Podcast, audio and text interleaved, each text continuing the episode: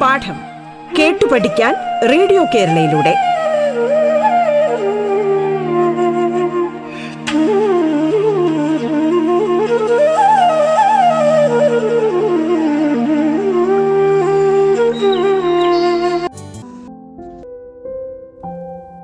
പാഠത്തിന്റെ ഇന്നത്തെ അധ്യായത്തിൽ പോൾട്ടനെയാണ് നിങ്ങളോടൊപ്പം ഉള്ളത് തിരുവനന്തപുരം ജില്ലയിലെ doctor M M R H S S സ്കൂളിലെ ഫിസിക്സ് വിഷയം പഠിപ്പിക്കുന്ന അധ്യാപകനാണ് ഞാൻ. ഇന്ന് നമ്മൾ ചർച്ച ചെയ്യുന്നത് ഭൗതികശാസ്ത്രം ഒമ്പതാം ക്ലാസ്സിലെ തരംഗചലനം എന്ന അധ്യായമാണ്. പ്രിയപ്പെട്ട കുട്ടികളെ കഴിഞ്ഞ ക്ലാസ്സിൽ നമ്മൾ അനുപ്രസ്ഥ തരംഗങ്ങളെക്കുറിച്ചും വിവിധ തരം തരംഗങ്ങളെക്കുറിച്ചുമൊക്കെ വളരെ വിശദമായി ചർച്ച ചെയ്തു. അനുപ്രസ്ഥ തരംഗങ്ങളെ പ്രത്യേകതകളെക്കുറിച്ചും നമ്മൾ ചർച്ച ചെയ്തു. ഇന്ന് നമ്മൾ പ്രധാനമായും ചർച്ച ചെയ്യുന്നത് അനുദൈർഘ്യ തരംഗങ്ങളെക്കുറിച്ചാണ്. നമുക്കൊരു പ്രവർത്തനം ചെയ്ത് നോക്കാം. ഒരു സ്ലിങ്കിയുടെ ഒരറ്റം ചുവരിൽ ഉറപ്പിക്കുക. ചുരുളുകളിൽ തുല്യ അകലങ്ങളിലായി ഏതാനും പേപ്പർ കഷ്ണങ്ങൾ തൂക്കിയിടുക. കയ്യിൽ പിടിച്ച സ്വതന്ത്ര അഗ്രത്തിലെ ഏതാനും ചുരുളുകൾ അമർത്തി വിട്ടു നോക്കൂ. ഇവിടെ നിങ്ങൾക്ക് ഒരു തരംഗമുണ്ടാകുന്നതായി കാണാം. പേപ്പർ കഷ്ണങ്ങൾ തരംഗത്തിന്റെ ഊർജം സഞ്ചരിക്കുന്ന അതേ പാതയിൽ ചലിക്കുന്നതായി അഥവാ കമ്പനം ചെയ്യുന്നതായി കാണാം. ഇത്തരം തരംഗങ്ങളെ അനുദൈർഘ്യ തരംഗങ്ങളെന്ന് പറയാം. മാധ്യമത്തിലെ കണികകൾ തരംഗത്തിന്റെ സഞ്ചാരദിശയ്ക്ക് സമാന്തരമായി കമ്പനം ചെയ്യുന്ന ഇനം തരംഗങ്ങളാണ് അനുദൈർഘ്യ തരംഗങ്ങൾ. ഇവ മാധ്യമത്തിൽ ഉച്ചമർദ്ദ മേഖലകളും നീചമർദ്ദ മേഖലകളും രൂപപ്പെടുത്തി സഞ്ചരിക്കുന്നു. ഉത്തേജിപ്പിച്ച ഒരു ട്യൂണിംഗ് ഫോർക്കിൽ നിന്നുള്ള ശബ്ദം ശ്രവിക്കൂ. ഇവിടെ ട്യൂണിംഗ് ഫോർക്ക് ഉത്തേജിപ്പിക്കുമ്പോൾ അതിന്റെ പ്രോങ്സ് വൈബ്രേറ്റ് ചെയ്യുന്നതായി കാണാം. അങ്ങനെ ശബ്ദതരംഗങ്ങൾ ഉണ്ടാകുന്നതായി കാണാം. ഇവിടെ ഉണ്ടാകുന്ന ശബ്ദതരംഗങ്ങൾ നമ്മുടെ ചെവികളിൽ എത്തിച്ചേരുന്നത് എങ്ങനെയാണ്? വായുവിലൂടെയാണ് ഇത്തരം തരംഗങ്ങൾ കടന്നു പോകുന്നത്. വായുവിലൂടെ ഇത്തരം തരംഗങ്ങൾ കടന്നു പോകുമ്പോൾ വായു തന്മാത്രകൾ അടുത്തും അകന്നും കമ്പനം ചെയ്യുന്നുണ്ട്. വായു തന്മാത്രകൾ അടുത്തു നിൽക്കുന്ന ഭാഗത്ത് ഉന്നത മർദ്ദം അനുഭവപ്പെടും. ഇത്തരം മർദ്ദന മർദ്ദമേഖലകളെ ഉച്ചമർദ്ദ മേഖലകൾ അഥവാ കംപ്രഷൻ എന്നും അവിടെ തന്മാത്രകൾ അകന്നു നിൽക്കുന്നു. അപ്പോൾ തന്മാത്രകൾ അകന്നു നിൽക്കുന്ന ഭാഗത്തെ അഥവാ മർദ്ദം കുറഞ്ഞ മേഖലകളെ നീചമർദ്ദ മേഖലകളുമെന്നും പറയുന്നു.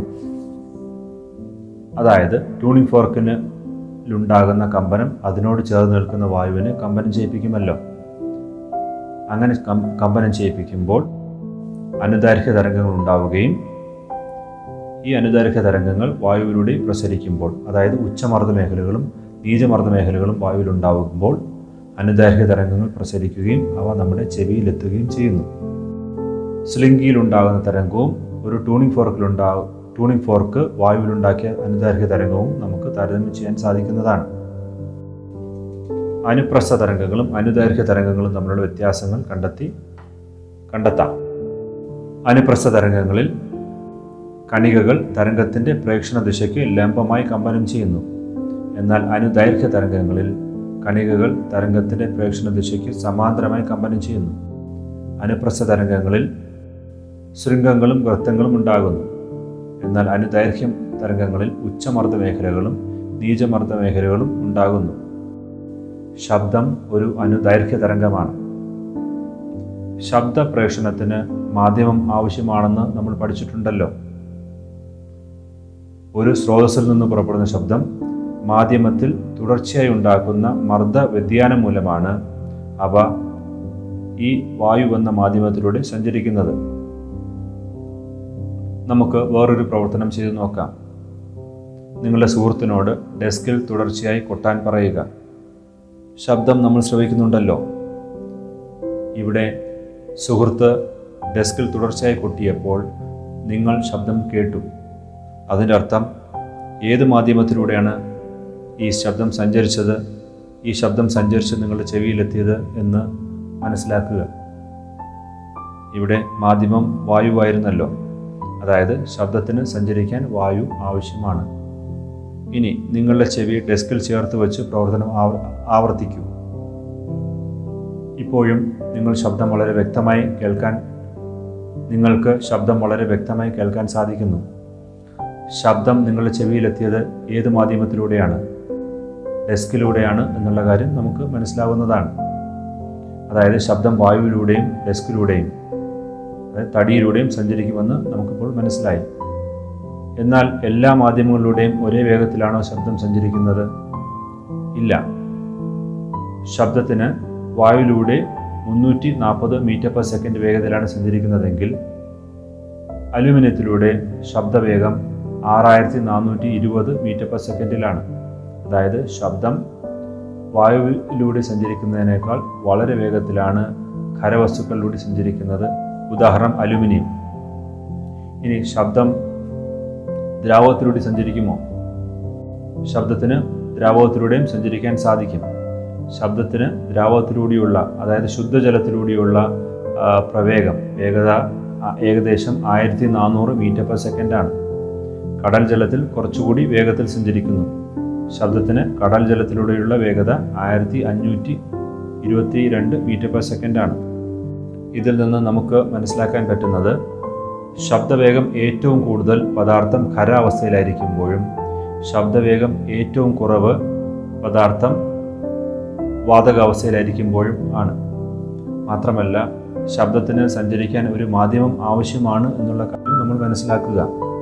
താപനിലയും ശബ്ദവേഗവും തമ്മിൽ എന്തെങ്കിലും വ്യത്യാ എന്തെങ്കിലും ബന്ധമുണ്ടോ എന്ന് നമുക്ക് പരിശോധിക്കേണ്ടതുണ്ട്. മാധ്യമങ്ങളുടെ താപനില വ്യത്യാസപ്പെടുമ്പോൾ അവയിലൂടെയുള്ള ശബ്ദവേഗത്തിനും വ്യത്യാസമുണ്ടാകുന്നു. ഏതൊരു മാധ്യമത്തിലും താപനില വർദ്ധിക്കുമ്പോൾ അതിലൂടെയുള്ള ശബ്ദവേഗം വർദ്ധിക്കുന്നു. ഉദാഹരണമായി പൂജ്യം ഡിഗ്രി സെൽഷ്യസിലുള്ള വായുവിലൂടെയുള്ള ശബ്ദം സഞ്ചരിക്കുന്നത് മുന്നൂറ്റി മുപ്പത്തി ഒന്ന് മീറ്റർ പെർ സെക്കൻഡ് വേഗത്തിലാണ്. എന്നാൽ വായുവിന്റെ താപനില ഇരുപത് ഡിഗ്രി സെൽഷ്യസ് ആകുമ്പോൾ ശബ്ദവേഗം ഉയർന്ന് മുന്നൂറ്റി നാൽപ്പത്തി മൂന്ന് മീറ്റർ പെർ സെക്കൻഡും ഇരുപത്തി അഞ്ച് ഡിഗ്രി സെൽഷ്യസ് ആകുമ്പോൾ വീണ്ടും ഉയർന്ന് മുന്നൂറ്റി നാൽപ്പത്തി ആറ് മീറ്റർ പെർ സെക്കൻഡും ആയി ഉയരുന്നു. പ്രകാശത്തിന്റെ പ്രതിപതനത്തെക്കുറിച്ച് നിങ്ങൾ വിശദമായി പഠിച്ചിട്ടുണ്ട്. അതുപോലെ തന്നെയാണ് ശബ്ദത്തിനും പ്രതിപദിക്കാനുള്ള കഴിവുണ്ട്.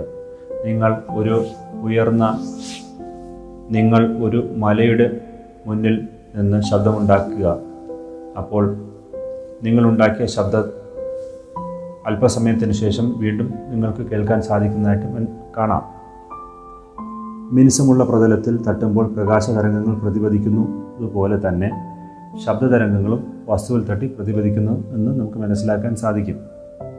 ശബ്ദത്തിന്റെ പ്രതിപതനത്തെ എക്കോ എന്ന് പറയാം.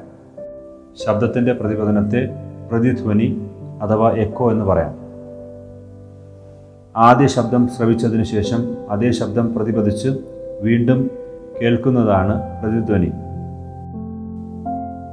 ആദ്യ ശബ്ദം ശ്രവിച്ച് എത്ര സമയം കഴിഞ്ഞാലാണ് പ്രതിപതന ശബ്ദം വ്യക്തമായി കേൾക്കാൻ കഴിയുക? ഈ സമയം കൊണ്ട് ശബ്ദം എത്ര ദൂരം സഞ്ചരിക്കും? ശബ്ദത്തിന്റെ വായുവിലെ വേഗം മുന്നൂറ്റി നാൽപ്പത് മീറ്റർ പെർ സെക്കൻഡായി പരിഗണിച്ചാൽ പ്രതിപധ്വനി കേൾക്കണമെങ്കിൽ പ്രതിപതന തലം ചുരുങ്ങിയത് എത്ര അകലത്തിലായിരിക്കണം? ഈ ചോദ്യങ്ങൾക്ക് ഉത്തരം നമുക്ക് കണ്ടെത്താം. പ്രതിപതന തലം പതിനേഴ് മീറ്ററിൽ കൂടുതലാണെങ്കിൽ മാത്രമേ അതേ ശബ്ദം വീണ്ടും വ്യക്തമായി നമ്മൾക്ക് കേൾക്കാൻ സാധിക്കുകയുള്ളൂ. ഈ പ്രതിഭാസത്തെയാണ് പ്രതിധ്വനി അഥവാ എക്കോ എന്ന് അറിയപ്പെടുന്നത്. ഒരു കതിനാവടി പൊട്ടുന്നതിന്റെ പ്രതിധ്വനി ഒരു സെക്കൻഡിന് ശേഷം അത് പൊട്ടിച്ചയാൾ കേൾക്കുന്നു. വായുവിൽ ശബ്ദത്തിന്റെ വേഗം മുന്നൂറ്റി നാൽപ്പത് മീറ്റർ പെർ സെക്കൻഡായി പരിഗണിച്ചാൽ പ്രതിധ്വനി കേൾക്കുന്ന ആളിൽ നിന്നും പ്രതിപതന തലം എത്ര അകലത്തിൽ ഉള്ളതായിരിക്കും. പ്രതിപതന തലത്തിലേക്കുള്ള അകലം ഡി എന്നിരിക്കട്ടെ. എങ്കിൽ ആ ശബ്ദം സഞ്ചരിക്കുന്ന ആകെ ദൂരം ടു ഡി ആയിരിക്കുമല്ലോ. ശബ്ദത്തിന്റെ വേഗം സമം ശബ്ദം ശബ്ദത്തിന്റെ വേഗം സമം സഞ്ചരിച്ച ആകെ ദൂരം ഭാഗം സമയം. അതായത് വി സമം ടു ഡി ബൈ ടി. ഇതിൽ നിന്ന് ഡി കണ്ടുപിടിക്കാനായിട്ട് ഡി സമം വി ഗുണം ടി ബൈ ടു. ഇവിടെ വി നമുക്ക് തന്നിട്ടുണ്ട് മുന്നൂറ്റി നാൽപ്പത് മീറ്റർ പെർ സെക്കൻഡ്. ടി ഒരു സെക്കൻഡാണ് ഡിവൈഡഡ് ബൈ ടു സമം നൂറ്റി എഴുപത് മീറ്റർ. അതായത് പ്രതിധ്വനി കേൾക്കുന്ന ആളിൽ നിന്നും പ്രതിപതന തലം നൂറ്റി എഴുപത് മീറ്റർ ആയിരിക്കും. ശബ്ദത്തിന്റെ ആവർത്തന പ്രതിപതനം എന്നാൽ എന്ത്? അതായത് മൾട്ടിപ്പിൾ റിഫ്ലക്ഷൻ ഓഫ് സൗണ്ട്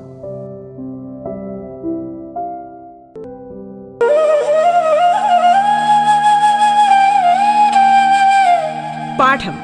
കേട്ടു പഠിക്കാൻ റേഡിയോ കേരളയിലൂടെ. പാഠത്തിൽ ഇനി ഇടവേള.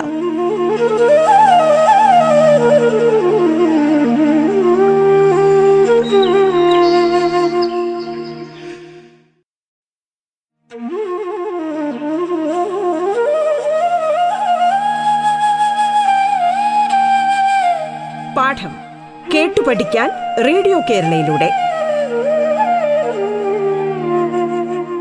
തുടർന്ന് കേൾക്കാം പാഠം.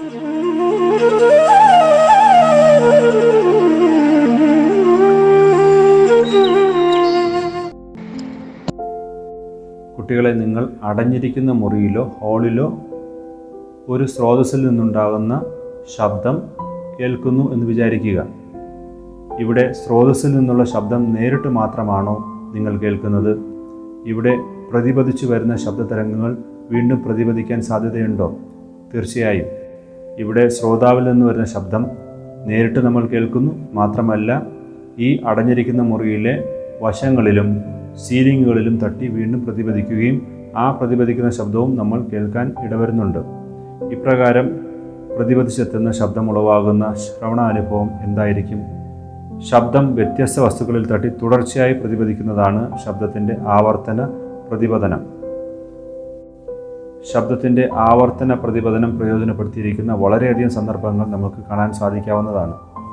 അതിലൊന്നാണ് മെഗാഫോൺ ഹോണുകൾ സംഗീത ഉപകരണങ്ങളായ ട്രംപറ്റ്സ് നാദസ്വരം തുടങ്ങിയവ നിർമ്മിച്ചിരിക്കുന്നത് അവയിൽ നിന്ന് പുറപ്പെടുന്ന ശബ്ദം മറ്റു സ്ഥലങ്ങളിലേക്ക് വ്യാപിക്കാതെ ഒരു നിശ്ചിത ദിശയിൽ മാത്രം സഞ്ചരിക്കത്തക്ക രീതിയിലാണ്.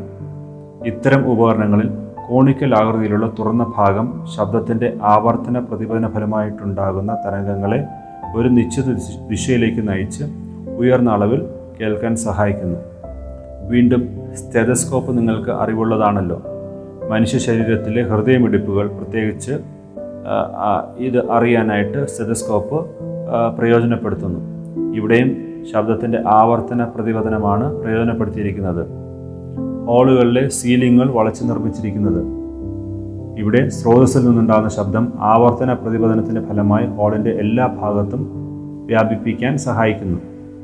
ഇതൊക്കെ ശബ്ദത്തിന്റെ ആവർത്തന പ്രതിപതനം പ്രയോജനപ്പെടുത്തിയിരിക്കുന്ന ചില സന്ദർഭങ്ങളാണ്. എന്താണ് അനുരണനം? അതായത് റിവബറേഷൻ. ഒഴിഞ്ഞ മുറിയിൽ നിന്നും ശബ്ദമുണ്ടാക്കിയാൽ മുഴക്കം അനുഭവപ്പെടുന്നത് നിങ്ങൾക്ക് അറിവുള്ളതാണല്ലോ. ഇവിടെ മുറിയിൽ ഉണ്ടാകുന്ന ശബ്ദം മുറിയുടെ വശങ്ങളിലും സീലിങ്ങുകളിലും തട്ടി പ്രതിപദിക്കുന്നു ഇങ്ങനെ പ്രതിപദിച്ചു വരുന്ന ശബ്ദങ്ങൾ എല്ലാം ഒരേ സമയത്തായിരിക്കുമല്ലോ നമ്മുടെ ചെവിയിൽ പതിക്കുന്നത്. ഇങ്ങനെ പ്രതിപദിച്ചു വരുന്ന ശബ്ദങ്ങളെല്ലാം ഒരേ സമയത്തായിരിക്കും ആയിരിക്കുമോ നമ്മുടെ ചെവിയിൽ പതിക്കുന്നത്? അല്ല. നമ്മുടെ ചെവിക്കൊരു പ്രത്യേകതയുണ്ട് ശ്രവണ സ്ഥിരത ഒരു ശബ്ദം ചെവിയിലുണ്ടാക്കുന്ന ശ്രവണാനുഭവം പത്തിലൊന്ന് സെക്കൻഡ് അതായത് പൂജ്യം ദശാംശം ഒന്ന് സെക്കൻഡ് സമയത്തേക്ക് ചെവിയിൽ തങ്ങി നിൽക്കും. ചെവിയുടെ ഈ പ്രത്യേകതയാണ് ഈ പ്രത്യേകതയാണ് ശ്രവണ സ്ഥിരത പൂജ്യം ദശാംശം ഒന്ന് സെക്കൻഡ് സമയത്തിനുള്ളിൽ മറ്റൊരു ശബ്ദം ചെവിയിൽ പതിച്ചാൽ അവ ഒരുമിച്ച് കേൾക്കുന്ന പ്രതീതിയാണ് ഉണ്ടാവുക. ഈ പ്രത്യേകത മൂലം അതായത് ശ്രവണ സ്ഥിരത എന്ന പ്രതിഭാസം കാരണം നമ്മൾ നേരത്തെ പറഞ്ഞ പ്രതിപതന ശബ്ദങ്ങൾ മുഴുവൻ അതായത് ഒരു ഒഴിഞ്ഞ മുറിയിൽ നിന്ന് ശബ്ദമുണ്ടാക്കിയാൽ നമ്മൾക്ക് മുഴക്കം അനുഭവപ്പെടാൻ കാരണം ഈ ചെവിയുടെ ഈ ഒരു പ്രത്യേകതയാണ് ശ്രവണസ്ഥിരതയാണ്. അതായത് ഈ പ്രതിഭാസം കാരണം പ്രതിപതന ശബ്ദങ്ങൾ എല്ലാം വ്യക്തമായി കേൾക്കാൻ സാധിക്കില്ല. അവ എല്ലാം ചേർന്നുള്ള ഒരു മുഴക്കമാണ് നമ്മൾ കേൾക്കുന്നത്. ഇത്തരത്തിൽ ഉണ്ടാകുന്ന മുഴക്കമാണ് അനുരണനം. അതായത് ആവർത്തന പ്രതിപതനത്തിന്റെ ഫലമായി തുടർച്ചയായി ഉണ്ടാകുന്ന മുഴക്കമാണ് അനുരണനം. ആദ്യ ശബ്ദം പ്രതിപതനത്തിന് ശേഷം വീണ്ടും വ്യക്തമായി കേൾക്കണമെങ്കിൽ പ്രതിപതന തലം ശ്രോതാവിൽ നിന്ന് ചുരുങ്ങിയത് പതിനേഴ് മീറ്റർ അകലെ ആയിരിക്കണം എന്ന് ഞാൻ നേരത്തെ പറഞ്ഞിട്ടുണ്ടല്ലോ. പതിനേഴ് മീറ്റർ അകലെ ആകുമ്പോൾ ആദ്യമുണ്ടാകുന്ന ശബ്ദത്തിന്റെ അത് ശ്രവിച്ചതിന് ശേഷം അതേ ശബ്ദം പ്രതിപദിച്ച് വീണ്ടും കേൾക്കാൻ നമുക്ക് സാധിക്കും. ഇതാണ് പ്രതിധ്വനി എന്ന് പറയുന്നത്. കെട്ടിടങ്ങളുടെ ശബ്ദശാസ്ത്രം അതായത് acoustics of buildings cinema theatre പോലുള്ള വലിയ ഹാളുകളുടെ ചുമരുകൾ ശ്രദ്ധിച്ചിട്ടുണ്ടോ? ഇവിടെ ചുമരുകൾ പരിപരുക്കനായിരിക്കുന്നത് കാണാം. കെട്ടിടങ്ങൾക്കുള്ളിൽ വ്യക്തമായ ശബ്ദം ശ്രവിക്കത്തക്ക വിധത്തിൽ അതിനെ രൂപപ്പെടുത്താൻ ശ്രദ്ധിക്കേണ്ട കാര്യങ്ങളെക്കുറിച്ച് പ്രതിപാദിക്കുന്ന ശാസ്ത്രശാഖയാണ് അക്വസ്റ്റിക്സ് ഓഫ് ബിൽഡിങ്സ്. കെട്ടിടങ്ങൾക്കുള്ളിൽ വ്യക്തമായ ശബ്ദം ശ്രവിക്കത്തക്ക വിധത്തിൽ അതിനെ രൂപപ്പെടുത്താൻ ശ്രദ്ധിക്കേണ്ട കാര്യങ്ങളെക്കുറിച്ച് പ്രതിപാദിക്കുന്ന ശാസ്ത്രശാഖയാണ് അക്വസ്റ്റിക്സ് ഓഫ് ബിൽഡിങ്സ്. ഇവിടെ ശബ്ദ പ്രതിപതനം മൂലമുള്ള പ്രശ്നങ്ങൾ പരിഹരിക്കാനുള്ള മാർഗങ്ങൾ എന്തൊക്കെയായിരിക്കാം? അതായത് ഹാളുകളിലും ഓഡിറ്റോറിയങ്ങളിലും ശബ്ദം വ്യക്തമായി ശ്രവിക്കുന്നതിന് നമുക്ക് എന്തെല്ലാം ചെയ്യാൻ കഴിയും? തറ പരുക്കനാക്കുക കർട്ടനുകൾ ഇടുക സീലിങ്ങുകൾ ചുമരുകൾ എന്നിവ പരുക്കനായിരിക്കുക. അങ്ങനെ വരുമ്പോൾ ശബ്ദം പ്രതിപതനം ഉണ്ടാകാതെ ചുമരുകൾ അത് അങ്ങനെ വരുമ്പോൾ ശബ്ദം പ്രതിപദിക്കാതെ ശ്രോതാവിൽ നിന്നുള്ള ശബ്ദം വളരെ വ്യക്തമായി നമ്മൾക്ക് കേൾക്കാൻ സാധിക്കുന്നതാണ്. മർമ്മര ഗോപുരത്തെക്കുറിച്ച് കേട്ടിട്ടുണ്ടോ? ലണ്ടനിലെ സെന്റ് പോൾസ് കത്തീഡ്രലിലുള്ള മർമ്മര ഗോപുരം ശബ്ദ പ്രതിപതനത്തിന്റെ വളരെ നല്ലൊരു ഉദാഹരണമാണ്. ഒരു കുംഭഗോപുരത്തിന് താഴെ വൃത്താകൃതിയിലുള്ള ചുമരുകളുടെ പാർശ്വഭാഗത്ത് ഒരു ചെറിയ ശബ്ദമുണ്ടാക്കുകയാണെങ്കിൽ പോലും ഗാലറിക്കകം മുഴുവൻ ആ ശബ്ദം ആവർത്തിച്ച് കേൾക്കാം.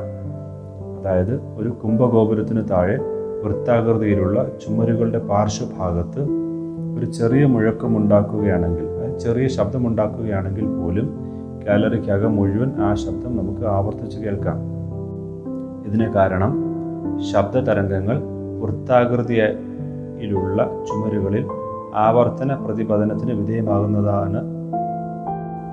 കർണാടകയിലെ ബീജാപ്പൂരിലുള്ള ഗോൾ ഗുംബസ് ഇതിന് മറ്റൊരു ഉദാഹരണമാണ്. ഇവിടെയൊക്കെ ശബ്ദത്തിന്റെ ആവർത്തന പ്രതിപതനമാണ് നടക്കുന്നത്. പ്രിയപ്പെട്ട കുട്ടികളെ ജലത്തിനുള്ളിൽ വച്ച് പ്രതിധ്വനി നമുക്ക് കേൾക്കാൻ സാധിക്കുമോ? ഞാനൊരു കണക്ക് തരാം. ജലത്തിനുള്ളിൽ വച്ച് പ്രതിധ്വനി കേൾക്കണമെങ്കിൽ സ്രോതസ്സും പ്രതിപതന തലവും തമ്മിൽ ചുരുങ്ങിയത് എത്ര അകലമുണ്ടായിരിക്കണം? തീർച്ചയായും ജലത്തിനുള്ളിൽ വെച്ചും നമുക്ക് പ്രതിധ്വനി കേൾക്കാം എന്ന് നമുക്ക് അറിയാം. കാരണം ജലത്തിലൂടെയും ശബ്ദം സഞ്ചരിക്കും. വായുവിലൂടെ സഞ്ചരിക്കുന്നതിനേക്കാൾ വേഗത്തിൽ ജലത്തിൽ കൂടി സഞ്ചരിക്കുന്നു എന്നുള്ള കാര്യം നമ്മൾക്ക് അറിവുള്ളതാണല്ലോ. ഈ കണക്കിൽ നമുക്ക് തന്നിട്ടുള്ളത് എന്താണ് ജലത്തിൽ ശബ്ദത്തിന്റെ വേഗം ആയിരത്തി നാനൂറ്റി എൺപത്തിരണ്ട് മീറ്റർ പെർ സെക്കൻഡ് ആണെന്ന് പരിഗണിക്കുക. അപ്പോൾ നിങ്ങൾക്ക് കണക്ക് ചെയ്യാൻ പറ്റുന്നതാണ്. പ്രിയപ്പെട്ട കുട്ടികളെ നമ്മൾ ഈ ക്ലാസ്സിൽ എന്തൊക്കെയാണ് പഠിച്ചത്? ആദ്യമായി അനുദൈർഘ്യ തരംഗം എന്താണെന്ന് പഠിച്ചു. അനുദൈർഘ്യ തരംഗത്തിന് ഉദാഹരണം. പഠിച്ചു ശബ്ദതരംഗം സ്ലിംഗിലുണ്ടാകുന്ന തരംഗം ഇവയൊക്കെ അനുദൈർഘ്യ തരംഗത്തിന് ഉദാഹരണമാണ്. അതോടൊപ്പം തന്നെ അനുപ്രസ്ഥ തരംഗങ്ങളും അനുദൈർഘ്യ തരംഗങ്ങളും തമ്മിലുള്ള വ്യത്യാസം പഠിച്ചു. വീണ്ടും ശബ്ദം ഒരു അനുദൈർഘ്യ തരംഗമാണെന്ന് പറയുകയും ശബ്ദത്തിന്റെ പ്രത്യേകതകൾ നമ്മൾ പഠിച്ചു. ശബ്ദവേഗം എന്താണെന്ന് നമ്മൾ പഠിച്ചു. ശബ്ദത്തിന് സഞ്ചരിക്കാൻ ഒരു മാധ്യമം ആവശ്യമാണ് എന്നുള്ള കാര്യം നമ്മൾ പഠിച്ചു. ശബ്ദം വായുവിലൂടെ സഞ്ചരിക്കുന്നു ജലത്തിലൂടെ സഞ്ചരിക്കുന്നു അതായത് ദ്രാവകങ്ങളിലൂടെ സഞ്ചരിക്കുന്നു ശബ്ദം ഖരപദാർത്ഥങ്ങളിലൂടെ സഞ്ചരിക്കുന്നു. ഈ മാധ്യമങ്ങളിലൂടെ സഞ്ചരിക്കുമ്പോൾ ശബ്ദത്തിന് വേഗത ഏറ്റവും കൂടുതൽ ഖരമാണെന്നുള്ള കാര്യവും നമ്മൾ പഠിച്ചു. അതോടൊപ്പം നിങ്ങൾ മനസ്സിലാക്കേണ്ട ഒരു കാര്യം ശബ്ദം ശൂന്യതയിലൂടെ സഞ്ചരിക്കുന്നില്ല. ശബ്ദത്തിന് സഞ്ചരിക്കാൻ മാധ്യമം ആവശ്യമാണ്. ശബ്ദം താപനിലയും തമ്മിലുള്ള ബന്ധവും നമ്മൾ പഠിച്ചു. ശബ്ദത്തിന്റെ പ്രതിപതനത്തെക്കുറിച്ച് പഠിച്ചു. ശബ്ദത്തിന്റെ പ്രതിപതനം അഥവാ എക്കോ ശബ്ദത്തിന്റെ പ്രതിധ്വനി ഏറ്റവും നന്നായി കേൾക്കണമെങ്കിൽ സ്രോതസ്സും പ്രതിപതന തലവും തമ്മിൽ ഏറ്റവും കുറഞ്ഞത് പതിനേഴ് മീറ്ററെങ്കിലും ഉണ്ടായിരിക്കണം എന്നുള്ള കാര്യവും നമ്മൾ പഠിച്ചു. അനുരണനം എന്താണെന്ന് നമ്മൾ പഠിച്ചു. കെട്ടിടങ്ങളുടെ ശബ്ദശാസ്ത്രം അതായത് അക്വസിക്സ് ഓഫ് ബിൽഡിങ്സ് എന്താണെന്ന് പഠിച്ചു. ശബ്ദ പ്രതിപതനം മൂലമുള്ള പ്രശ്നങ്ങൾ പരിഹരിക്കാൻ കെട്ടിടങ്ങൾക്കകത്ത് ശബ്ദ പ്രതിപതനം മൂലമുള്ള പ്രശ്നങ്ങൾ പരിഹരിക്കാൻ എന്തൊക്കെ മാർഗങ്ങൾ സ്വീകരിക്കണം എന്നുള്ള കാര്യത്തെക്കുറിച്ചുള്ള ധാരണ നമുക്കിപ്പോൾ ഉണ്ടായി. അപ്പോൾ അടുത്ത ക്ലാസ്സിൽ വീണ്ടും നമുക്ക് കാണാം.